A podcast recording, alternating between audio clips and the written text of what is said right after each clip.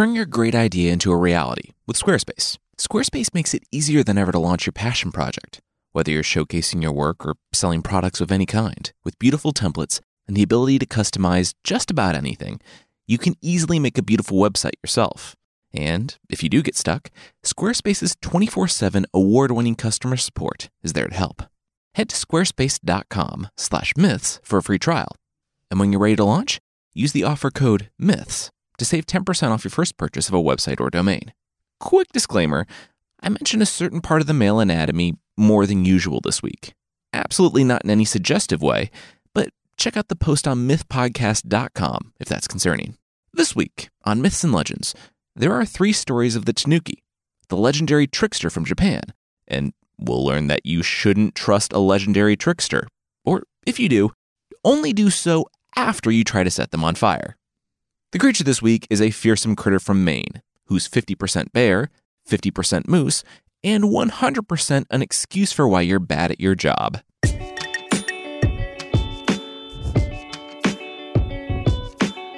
This is Myths and Legends, episode 178 Changes.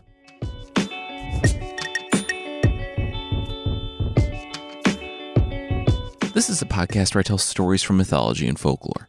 Some are incredibly popular stories you think you know, but with surprising origins. Others are stories that might be new to you, but are definitely worth a listen. We're back in Japan, and today's episode is all about tanukis, the tricky little raccoon dogs, who are both a real animal in Japan and a mythological creature. They're shapeshifters, tricksters, and possessors of massive testicles. I know that sounds oddly specific, but it's one of their defining traits, and to save you a Google and some problematic targeted advertising, I compiled a list of public domain depictions of the creature on the post at mythpodcast.com.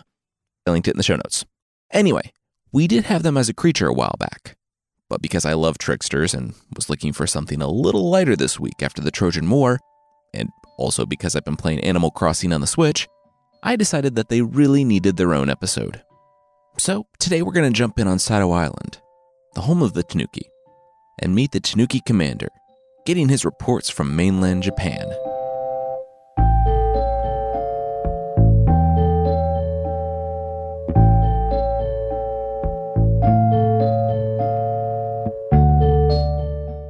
So, you've come across the sea to Tanuki Island. How was your crossing, you who are an animal?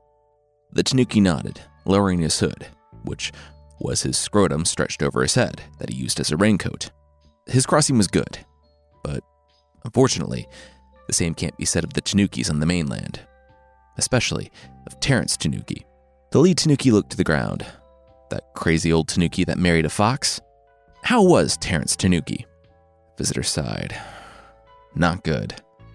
Not good at all.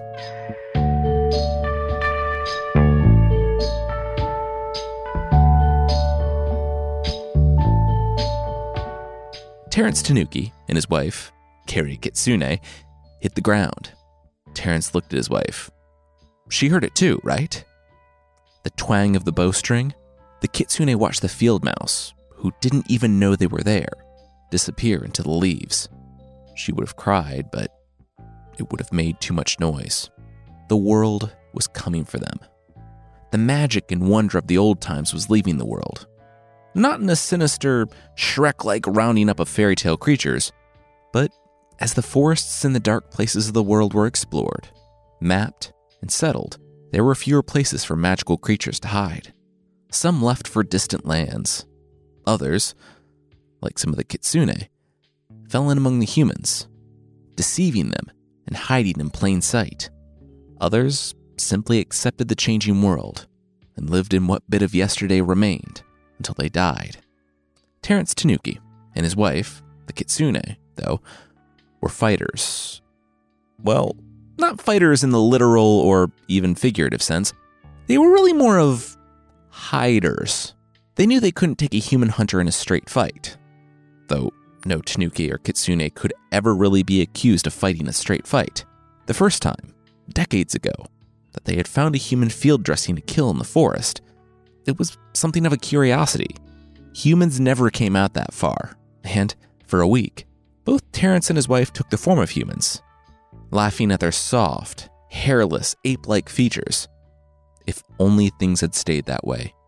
Over the following months and years, the forests where the Tanuki and the Kitsune lived were overrun. The mythical borderlands between the known and the unknown, the farms and the mountains, it was shattered, and their realm of magic and strangeness was driven further and further back. Even the Oni and the Tengu were pushed deep into the mountains.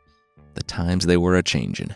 But Terence the Tanuki and Carrie the Kitsune persisted. They were two of the most legendary tricksters of Japanese folklore. They could walk among the humans as if they were one of them. They were the only two animals in all of Japanese folklore that were naturally magical. While a cat or a weasel would have to wait until they were old to be able to gain magical ability, the fox and the tanuki knew magic from the moment they were born. They had been ready for this their whole life. They would be fine, they thought, until they saw just how many humans there were and just how much they consumed as they pushed, relentlessly, into the unknown. They saw too many of their friends die by the weapons of the humans as their priests pressed further into the forest, revealing the mythical monsters hiding among them. Now, it was only Terence Tanuki, his wife, the Kitsune, and their son. They were all that remained, and they wouldn't remain that much longer. They came home to find Terry Tanuki, their son, waiting by a boiling pot of water. By the way, this appears to be Bojack Horseman rules when it comes to interspecies procreation. The child is either one of the species or the other in the coupling, not some hybrid. Terry Tanuki is a Tanuki. When Terry, the son, saw the empty paws of his parents, his shoulders slumped. No magic could fill what was empty here. They were out of food. They were starving. And they were going to die. Then Terence Tanuki, the father, snapped his finger. He knew what he would do. He would sell himself to be skinned. His family gasped, and he nodded. That sounded worse than it was. Actually, his wife would sell him to be skinned. She would transform into a human man, sling him over her shoulder, and take him into town. He would escape later. He was a tricky guy. His wife, the fox, nodded. Yeah, Tanuki skins typically fetched a high price. The scrotum skin alone was extremely tough. If you wrapped a piece of gold in it and hammered the gold, legend says it would multiply. Terence Tanuki, the father, grimaced. Yeah, he knew that. Can we not talk about harvesting that part of my body? I'll get away. Don't worry about it. But Carrie Kitsune did worry about it. She loved her husband. She said that they could find more food. He was irreplaceable. The father shook his head. That's the thing. They couldn't find more food. Not here. This was the plan. He would take the risk. Besides, humans are stupid. They would be fine.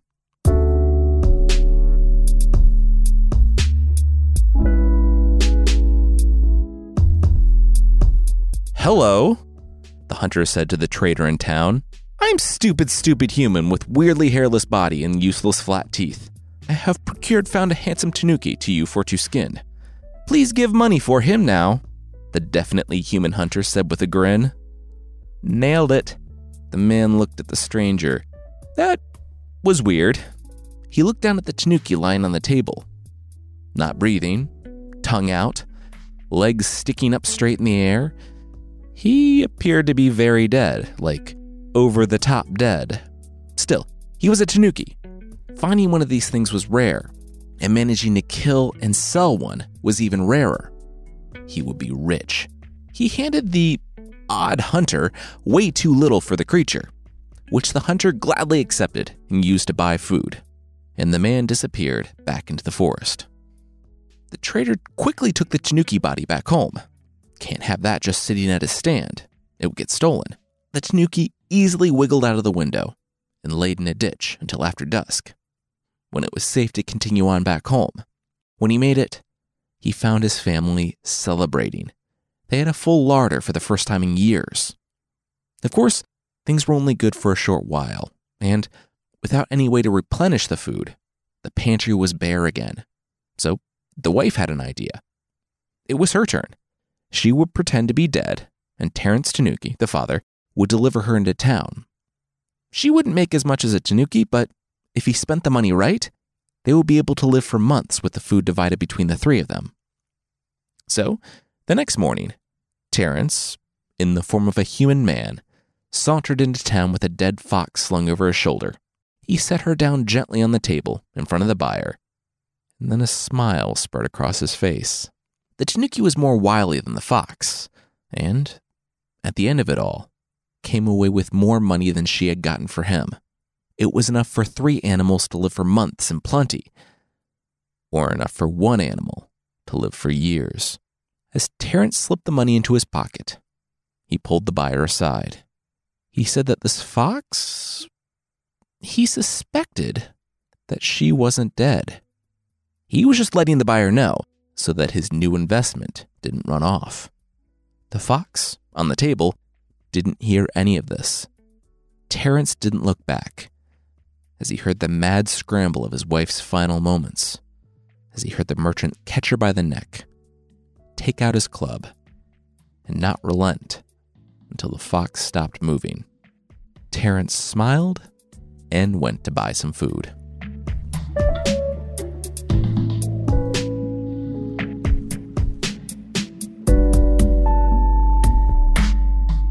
You know, I've been thinking, it's time for you to make your own way in the world, Terence announced when he came back home, pulling a cart full of food. Terry, the son, looked up at his dad, but but he had so much food. Terence nodded. Yep. And Terence said it belonged to himself and Terry's mother, not Terry. It was their scam, and if Terry wanted to, he could go out and earn his own food. And if he couldn't trick the humans, maybe he could eat nuts and berries like an animal until he worked his way up to it. Terry couldn't even fathom this. They were a family, a team. Mom was going to hear about this. This wasn't fair. Terence turned to his son and smiled. Certainly. When his mother came home, they would continue this discussion. But the mother never came home. First one night, then the next. Then the son, Terry, went in secret to town one night. To look in the home he remembered from his father's story, but he only saw the merchant and his family living there in peace. No sign of a fox. Maybe she left us? Terence said with a shrug. Terence then shook his head. No, no, she would never leave him. They were husband and wife. He turned to his young son. Must have been you. Probably your incessant questions. That's so sad. How you drove your mother away. I hope she's okay. Why would you do that? Terry tried to hold back his tears, but refused to believe his father. He remembered his mother and father when things were good, when they were a family. He remembered the times with his mother. She would never leave him. Not willingly. A chill ran down his little tanuki spine as he watched his father continue to gorge himself on all the food he had gotten as part of their con. That's when Terry knew. His father had done it. Terry looked his father up and down. The tanuki was big. He was more powerful and knew more magic than Terry, who only ever learned from his mother, the kitsune. Terry needed to be very careful. So, of course, he blurted out that he knew magic. Terence, mid bite, put the cake down. Pardon? Terry, the son, nodded. Yep, Mom taught him magic. He was probably as good of a wizard as his father. His father laughed. Wait, Terry was serious? No, wait, what? Terry stood there, nodding. Terence took a deep breath. Okay, if he was such a big tanuki, they should have a wager. The little son could change himself into any shape he liked, and Terence Tanuki would know his son. Terence would wait by the bridge that led over the river, and when his son passed by, he would let him know that, no matter what he did, he could never hide. Never. Terry, the son, swallowed hard. Cool. Nothing ominous and scary about that, but yes, he would take the bet. If he lost, he would leave home forever. And if he won, his father had to split the takes on all future scams with him. After all, they were a family. Terence nodded and smiled. Sure, he could do that. And if that happened, he would love to start taking his son along, just like his mother. Terry forced a smile and scampered off toward the bridge. He said he needed time to get ready. He was preparing a good one. When Terence Tanuki arrived at the bridge, he shook. There, coming toward him, was an entire entourage. It was a daimyo, kind of like a Japanese earl or lord, traveling on the road in a magnificent carriage. Terence blinked. Of course. Of course his son would be this powerful. He was a tanuki that had been trained by Kitsune. He he had to be stopped. Terence swaggered out into the road and opened the carriage door. He shook his head. He had heard of tanukis doing transformations this complex, but he thought they were old stories. This this was true magic. Terence wouldn't live long with this boy in the world. Terence took a seat across from his son, in the form of the daimyo, and grinned. He said he found his son. The man only looked at him. Terry, I said I found you. Jigs up, son. Come on. Just then, a waving caught the father Tanuki's eyes.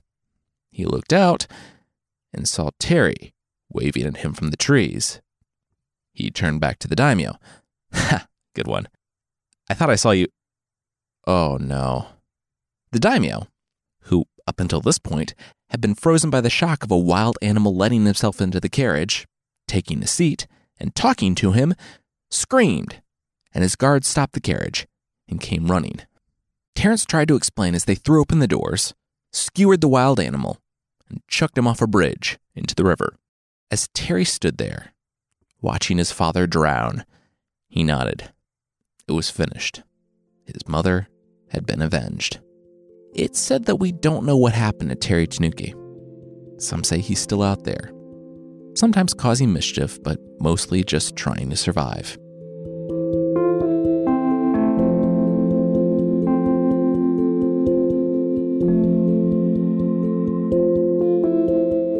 We'll see how the Tanuki commander takes the news of Terence Tanuki, but that will be right after this. Does Monday at the office feel like a storm? Not with Microsoft Copilot. That feeling when Copilot gets everyone up to speed instantly? It's sunny again.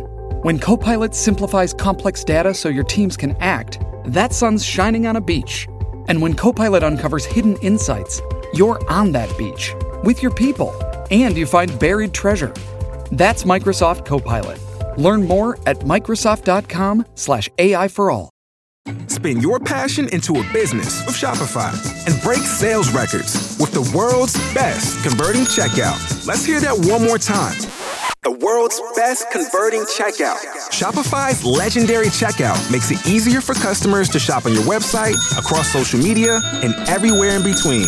Now that's music to your ears. Any way you spin it, you can be a smash hit with Shopify. Start your dollar a month trial today at shopify.com slash records. Get ahead of the postage rate increases this year with Stamps.com. It's like your own personal post office. Sign up with promo code PROGRAM for a four week trial, plus free postage and a free digital scale. No long term commitments or contracts. That's Stamps.com code PROGRAM. Have a lot of time on your hands? I'm hearing that people do. We don't. But now is an awesome time to start a new project. Something you can do at home, whether it's publishing content, showcasing your work, photography, writing, whatever it is. Squarespace is the tool that you can use to turn your dream into a reality. Honestly, it is so easy. We have a couple different Squarespace sites for projects in the works, and they just look fantastic from the word go. Their templates are made by world class designers, and it shows, but it doesn't look like a cookie cutter site, unless you're selling cookie cutters, in which case you can take advantage of their e commerce functionality. But really, just about anything is customizable with a few clicks. So you have your site. It's so easy to get running and keep it running because there's never anything to patch or upgrade, ever. Domains are easy, and if you do get stuck, Squarespace has 24/7 award-winning customer support. Head to squarespace.com/myths for a free trial. And when you're ready to launch, use the offer code MYTHS to save 10% off your first purchase of a website or domain. That's squarespace.com slash myths, offer code MYTHS.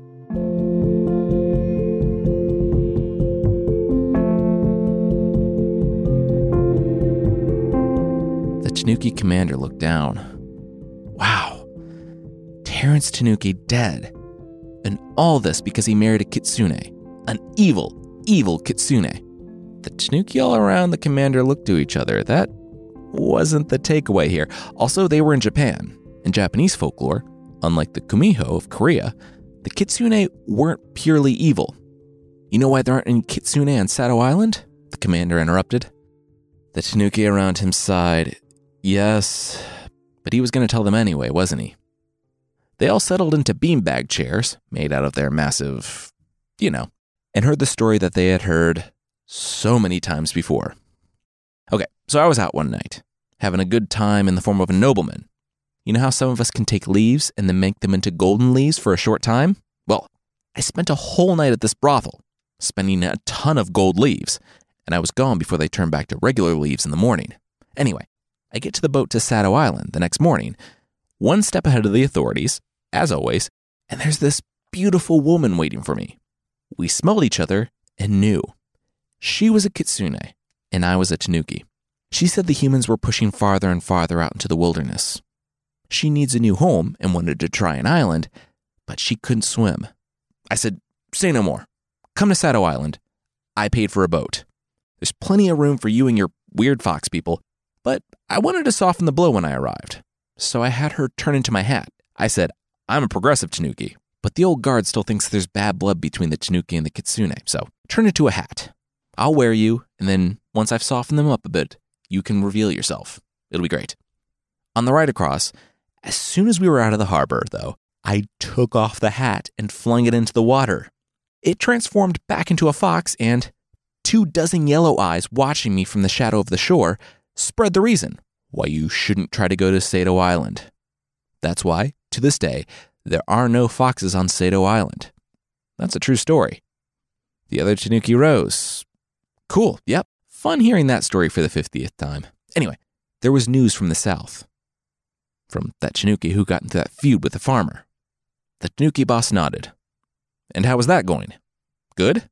Great? They took a deep breath. Well.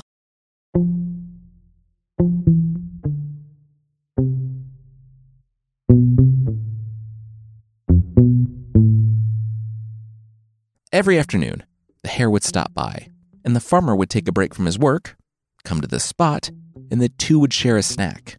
It had been going for years, and for years, it had been going well, until one day. One day, a grinning tanuki walked up, saw the man and the rabbit just finishing up their food and getting ready to go, and sat down.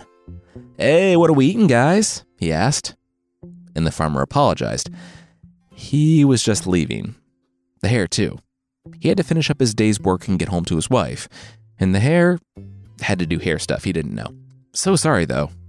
They were here every day, though. So if the Tanuki wanted to hang out, they'd be here. So the next day, the Tanuki returned and held out his paw.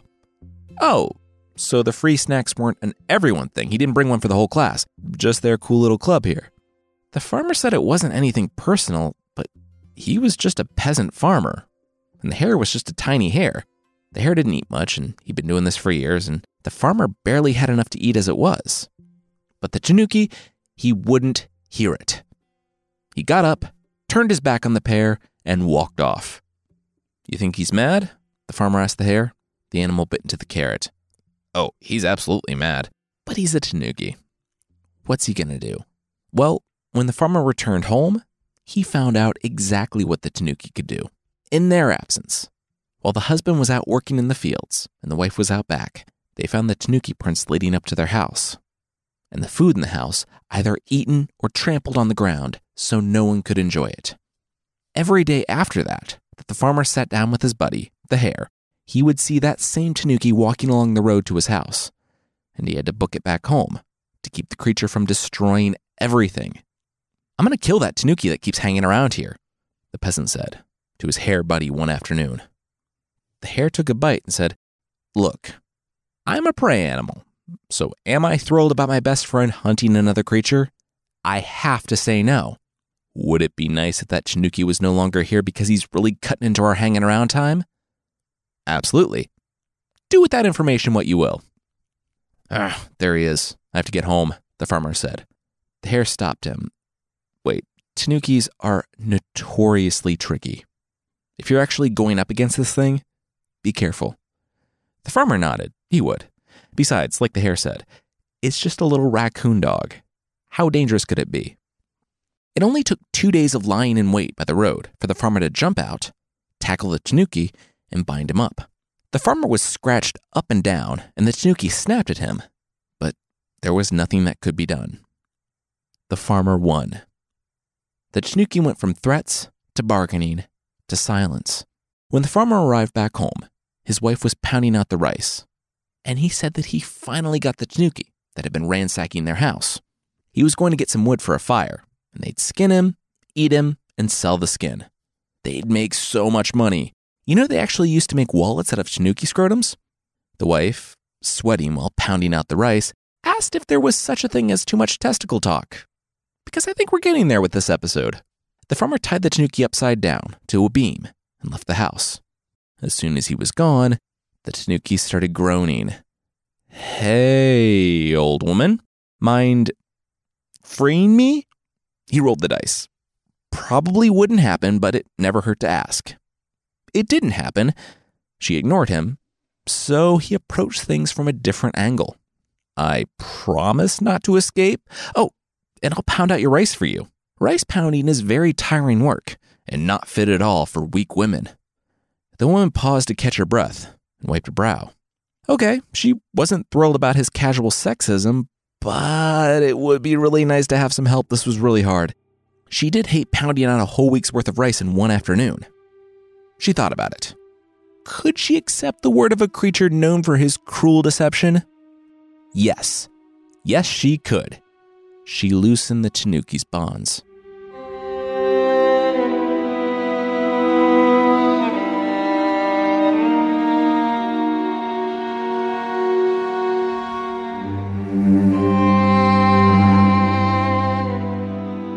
The old woman looked down at her husband. So, how was that Tanuki soup? The old man gulped down the last bowl, chewing on that. I hear it's kind of gamey and not great Tanuki meat. Perfection. The old woman sat. Excellent. Well, now is the perfect time to have this discussion. How did he feel about being an omnivore? The husband cocked an eyebrow. This was a weird discussion to be having after 50 years of marriage, but good? He didn't really think about it all that much. So you don't have a problem then eating creatures, even self aware creatures like that tanuki, the way fast. The man pointed to an empty bowl. Obviously, he didn't. He just ate pretty much the entire tanuki. The wife stood, and her clothes dropped to the ground. She had vanished. Except she hadn't. The husband looked to the pile of clothes, and there, in the center was the Tanuki. Well, if you don't have a problem eating sentient, self aware creatures, then you should be absolutely fine knowing that you just ate your own wife. The farmer could barely speak. Those things weren't equivalent. What, what was happening? The Tanuki sighed. Seriously?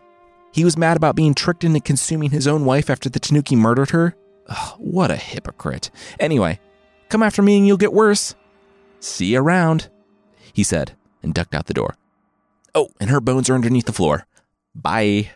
The husband didn't chase the tanuki. He didn't curse the creature. He didn't plot revenge. His wife, the only person he had in the world, had died a violent death at the hands of the tanuki. And he, oh no, he vomited. And for the next hour, all that could be heard coming from the cottage were the sounds of wailing and vomiting. It was so loud that the hare heard it, not too far off. He came to the door of his friend, who, through sobs, told the hare everything. His beloved was dead, and the tanuki had done it. The hare forced his way in, and the farmer didn't resist. The hare went to the man's table and made a paste, sprinkling it with hot peppers. He grabbed the man's axe and said that he was going to pay a visit to the tanuki. He'd be back. The hare, axe in hand, went straight to the Tanuki's door. When the Tanuki answered, he was met with a very pleasant rabbit that wanted to hang out. His human friend had bailed on him the last couple of meetups without any word, so he was done with the guy. He asked if the Tanuki wanted to go hang out and chop some wood. Now, this wasn't usually a fun thing to do, but the hare knew the Tanuki. The Tanuki was eyeing the farmer's axe, which, yeah, was a pretty good tool, not flimsy at all. He wanted that axe. He happily agreed, and the pair went on their way. They cut some wood, and, ah, oh, wouldn't you know it, the hare got tired after so much chopping. Would the Tanuki mind carrying the wood that they chopped and the axe? The Tanuki, as predictable as he was ruthless, saw only the free firewood and the axe that he could steal. You know what? Sure, he would help out a friend. As they were walking back, the hare lit a match and tossed it on the wood, piled on the Tanuki's back. Hey, what's that crackling sound? The one behind me, it's like, I don't know, a fire? The Tanuki asked. The hare shook his head. Nothing, just the rattle of stones which are rolling down the side of the mountain. The Tanuki nodded. Oh, okay, cool. Yeah, how normal that they would be going so constantly and so close. No need to look behind me. This went on, with the hare giving this standard response all of us give when we're trying to set someone on fire, until the Tanuki's back fur caught. The creature apparently knew to stop, drop, and roll, but didn't manage before the fur was completely obliterated by the fire, and his skin badly burned. He laid outside the house, howling in agony, and the hare comforted him. The Tanuki, still smoking and in intense pain, didn't put together that the hare had lit him on fire and was only grateful that the hare had all that medicine available. Yes, please rub it into his back, rub it in deep. The hare was far enough away when the screaming really started, when the hot peppers he rubbed into the Tanuki's back took effect. He made it back to the farmer's house as the man was burying the bones of his wife in the yard. The farmer was glad to hear that the Tanuki had been punished, it wasn't enough. The creature had ransacked the farmer's house daily because he didn't get a free lunch. How much worse would it be for the farmer and the hare if he lived and came for them now? He had already killed the farmer's wife. The farmer didn't know what else he had to lose. The hare nodded. The farmer was right. All right, here's what they would do.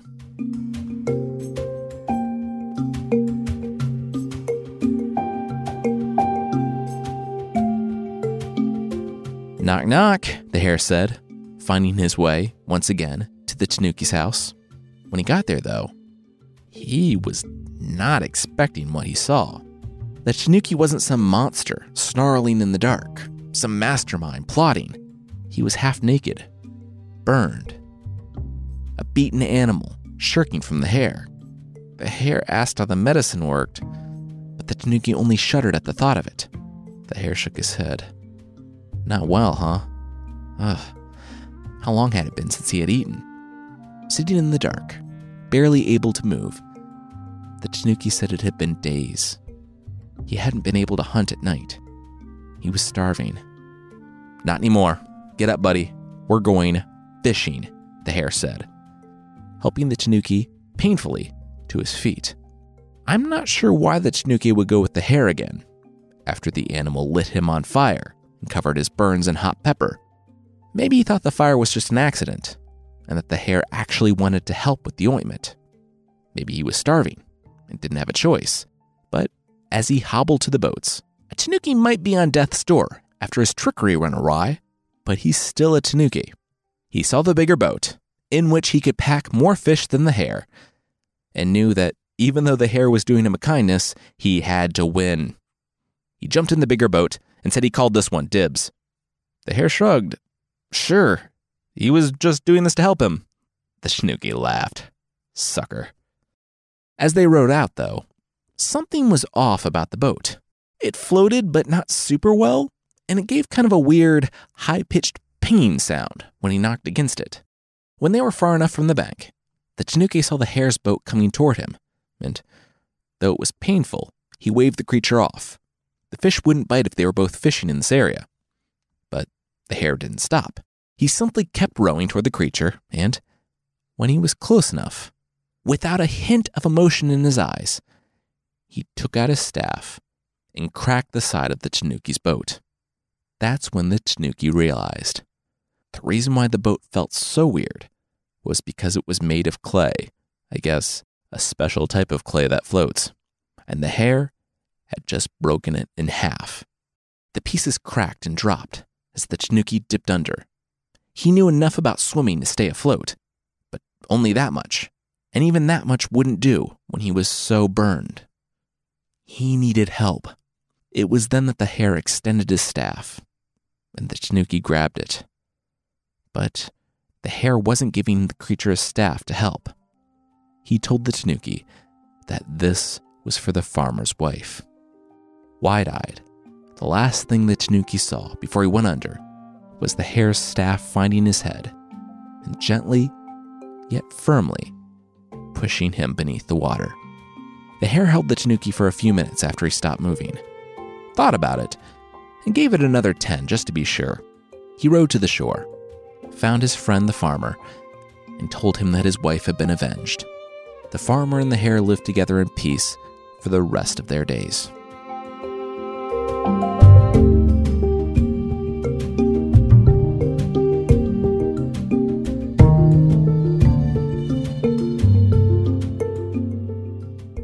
Oh, well, isn't that great for the hare and the farmer? The Tanuki boss sneered. Okay, new proclamations going out today. One, we have to learn to swim, you guys. This is ridiculous. Two prominent Tanukis dead by drowning? And two, don't be so predictable. We love to trick, we love to take advantage of people, but seriously, mix it up. It's only because the hare knew that the Tanuki would go for the most malicious option every time, from the axe to the wood to the boat, that he had any power. Guys, that was a hare. We eat those all the time. This was rookie stuff. The commander of the Tanuki turned to the ones from mainland Japan. Any good news out there, or is it just our guys getting killed? One raised his hand. One guy was doing pretty well, actually. Cushy spot in a temple and all. The lead Tanuki nodded. Excellent. Let's hear his story. What's his deal? The reporting Tanuki took a deep breath. Well, he was a little teapot.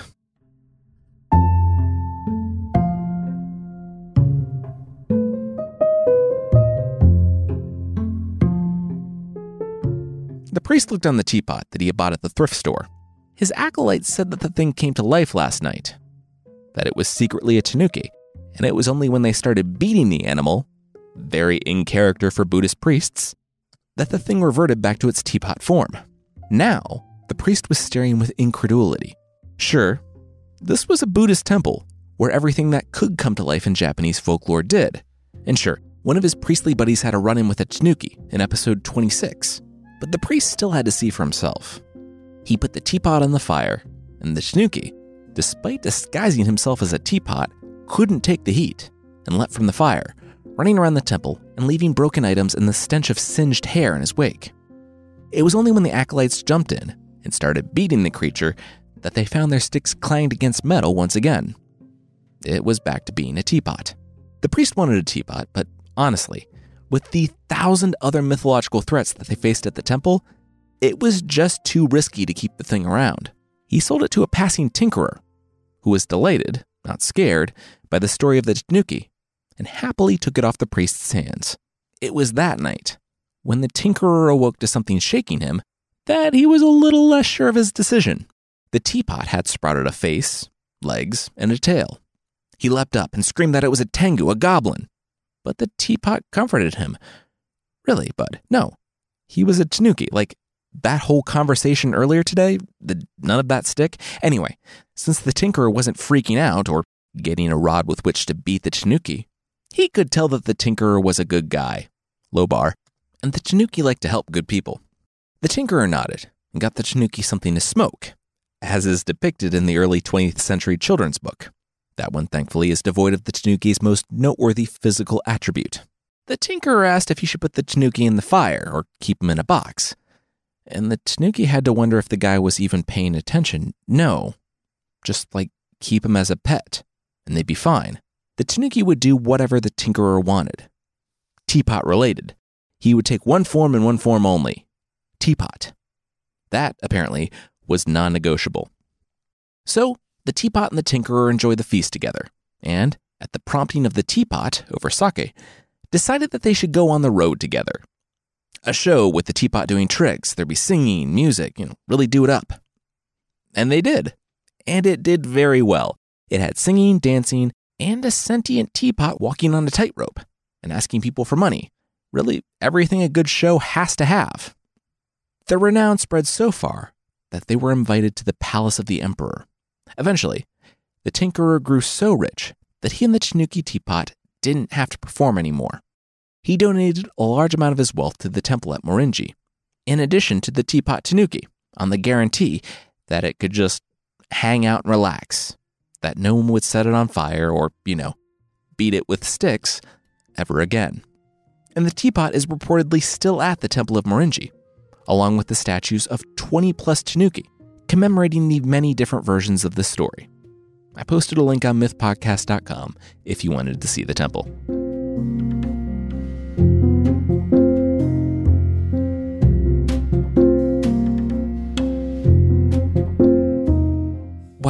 Guys, that, that is awesome. The boss Tanuki clapped. The Tanuki got rich, got respect and admiration, and is now venerated in a temple. Guys, new plan. Let's not be evil. We can be tricksters, but like, let's live among the humans. We can easily take their forms, and they have great trash to live on. We're gonna start changing our image. We're gonna be jovial pranksters, not murderous con artists. The other Tanukis spoke up. Could they, like, still mess with the humans? The boss Tanuki laughed.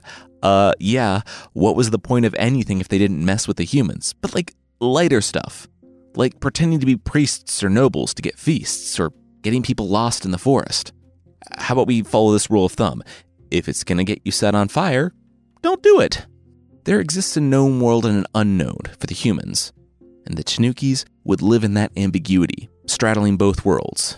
Will be the go to explanation for strange things, but not overtly malicious. From now on, we're not going to be the demons haunting the forest. We're going to be happy, jovial little guys, smiling with one hand on our straw hats and the other on our massive bottles of sake.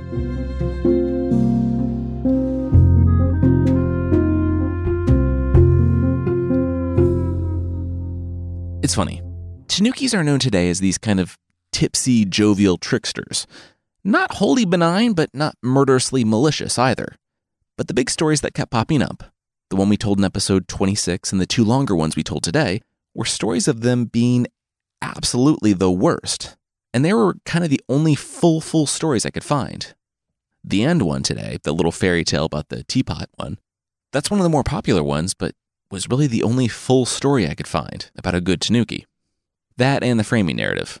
That particular boss tanuki, whose name I listed on the post, does actually give up being malicious so I felt like this was a good way to communicate both sides of the Tanuki.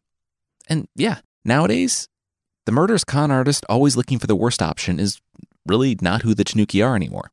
They are absolutely the fun, sometimes tipsy, rotund raccoon dogs who are either getting you lost in the forest or giving interest free loans on their own private islands. Also, full disclosure, in the first story, Terence Tanuki, Carrie Kitsune, and Terry Tanuki were names given by me so I could differentiate between the characters they are not in the original. If you like to support the show, there are lots of ways. First, by just doing what you're doing, listening. Thank you so much. You could also tell a friend if you want, and you can support the show monetarily by the membership on the site or through our store. There are links in the show notes if you're interested.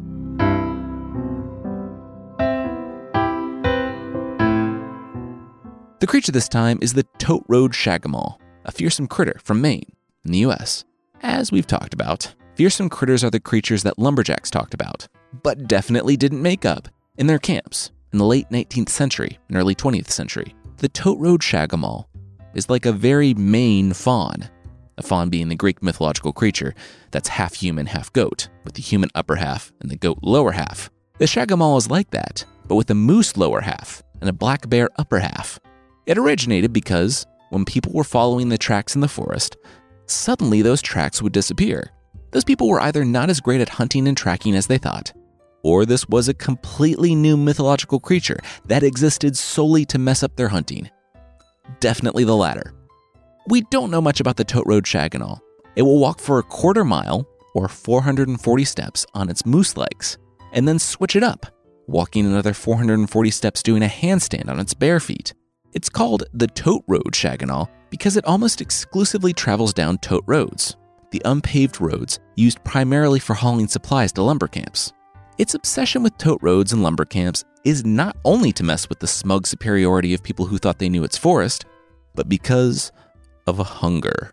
At night, it would invade the lumber camps, and in the morning, the lumberjacks would find the carnage, the result of its hunt.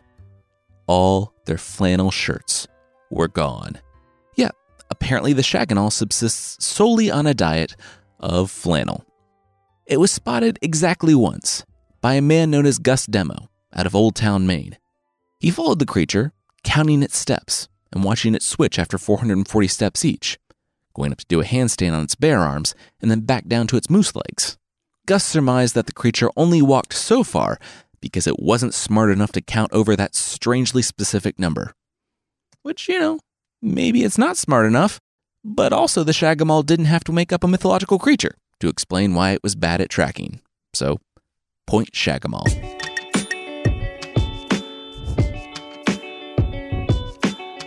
That's it for this week. Myths and Legends is by Jason and Carissa Weiser. Our theme song is by Broke for Free, and the Creature of the Week music is by Steve Combs. There's a list of even more music in the show notes, and I want to say thanks again to SimpliSafe for sponsoring us this week. With all the uncertainty in the world, now is the time to protect your home with SimpliSafe. There's no technician or salesperson that needs to come to your home, just order online and set it up yourself. You don't need to pay any outrageous monthly fees or sign a two year contract. Your home is protected 24 7 with emergency dispatch, all for just 50 cents a day. Head to simplisafe.com slash legends. Get free shipping and a 60 day money back guarantee at simplisafe.com slash legends. All right, thank you so much for listening, and I'll see you next time.